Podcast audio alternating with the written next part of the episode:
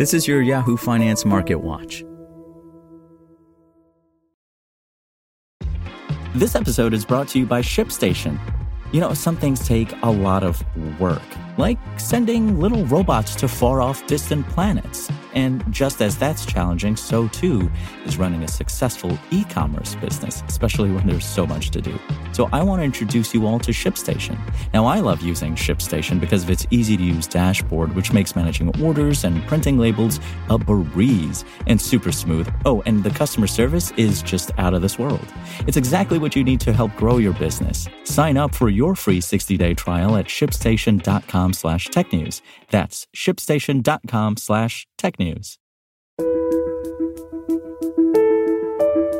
This is Yahoo Finance Daily, a daily update on the top business, finance, and stock market news from around the world. Let's jump into today's stories.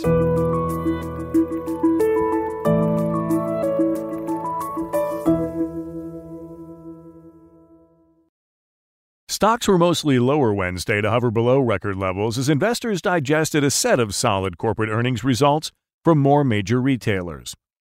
The S&P 500, Dow, and Nasdaq were slightly lower. Tesla shares bucked the trend of the market and extended gains after jumping 4% on Tuesday. Peloton shares fell after surging by nearly 16% on Tuesday in its best day since May 2020 after the company announced a secondary stock offering that would net more than $1 billion. Despite the mild pullback on Wednesday, stocks remained close to record levels. Better than expected economic data with retail sales growing by the most since March and October, and strong earnings results for major companies including Walmart and Home Depot helped buoy the broader markets in recent sessions.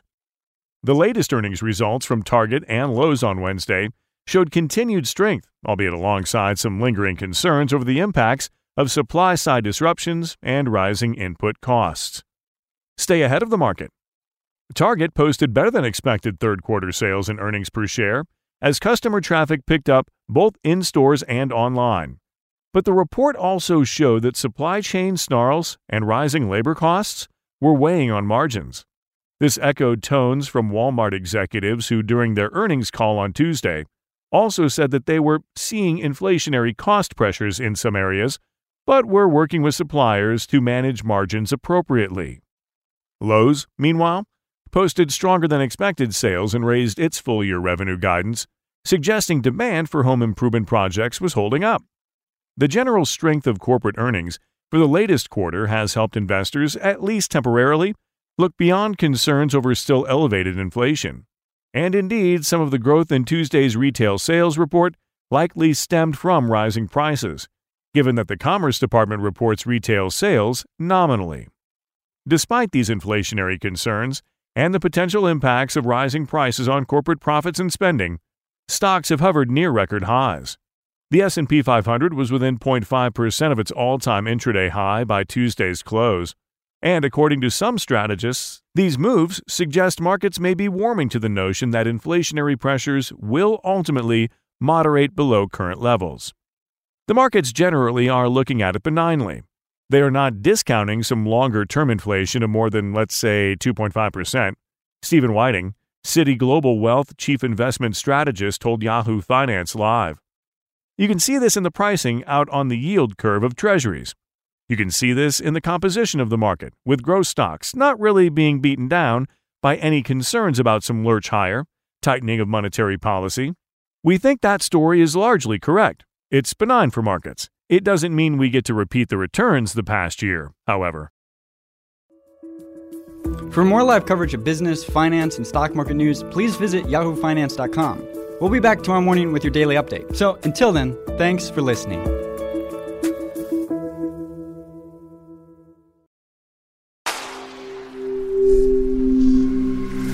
SpokenLayer. Want to learn how you can make smarter decisions with your money? Well, I've got the podcast for you.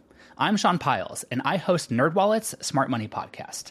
Our show features our team of nerds, personal finance experts in credit cards, banking, investing, and more. And they'll help you make the most of your money while cutting through the clutter and misinformation in today's world of personal finance.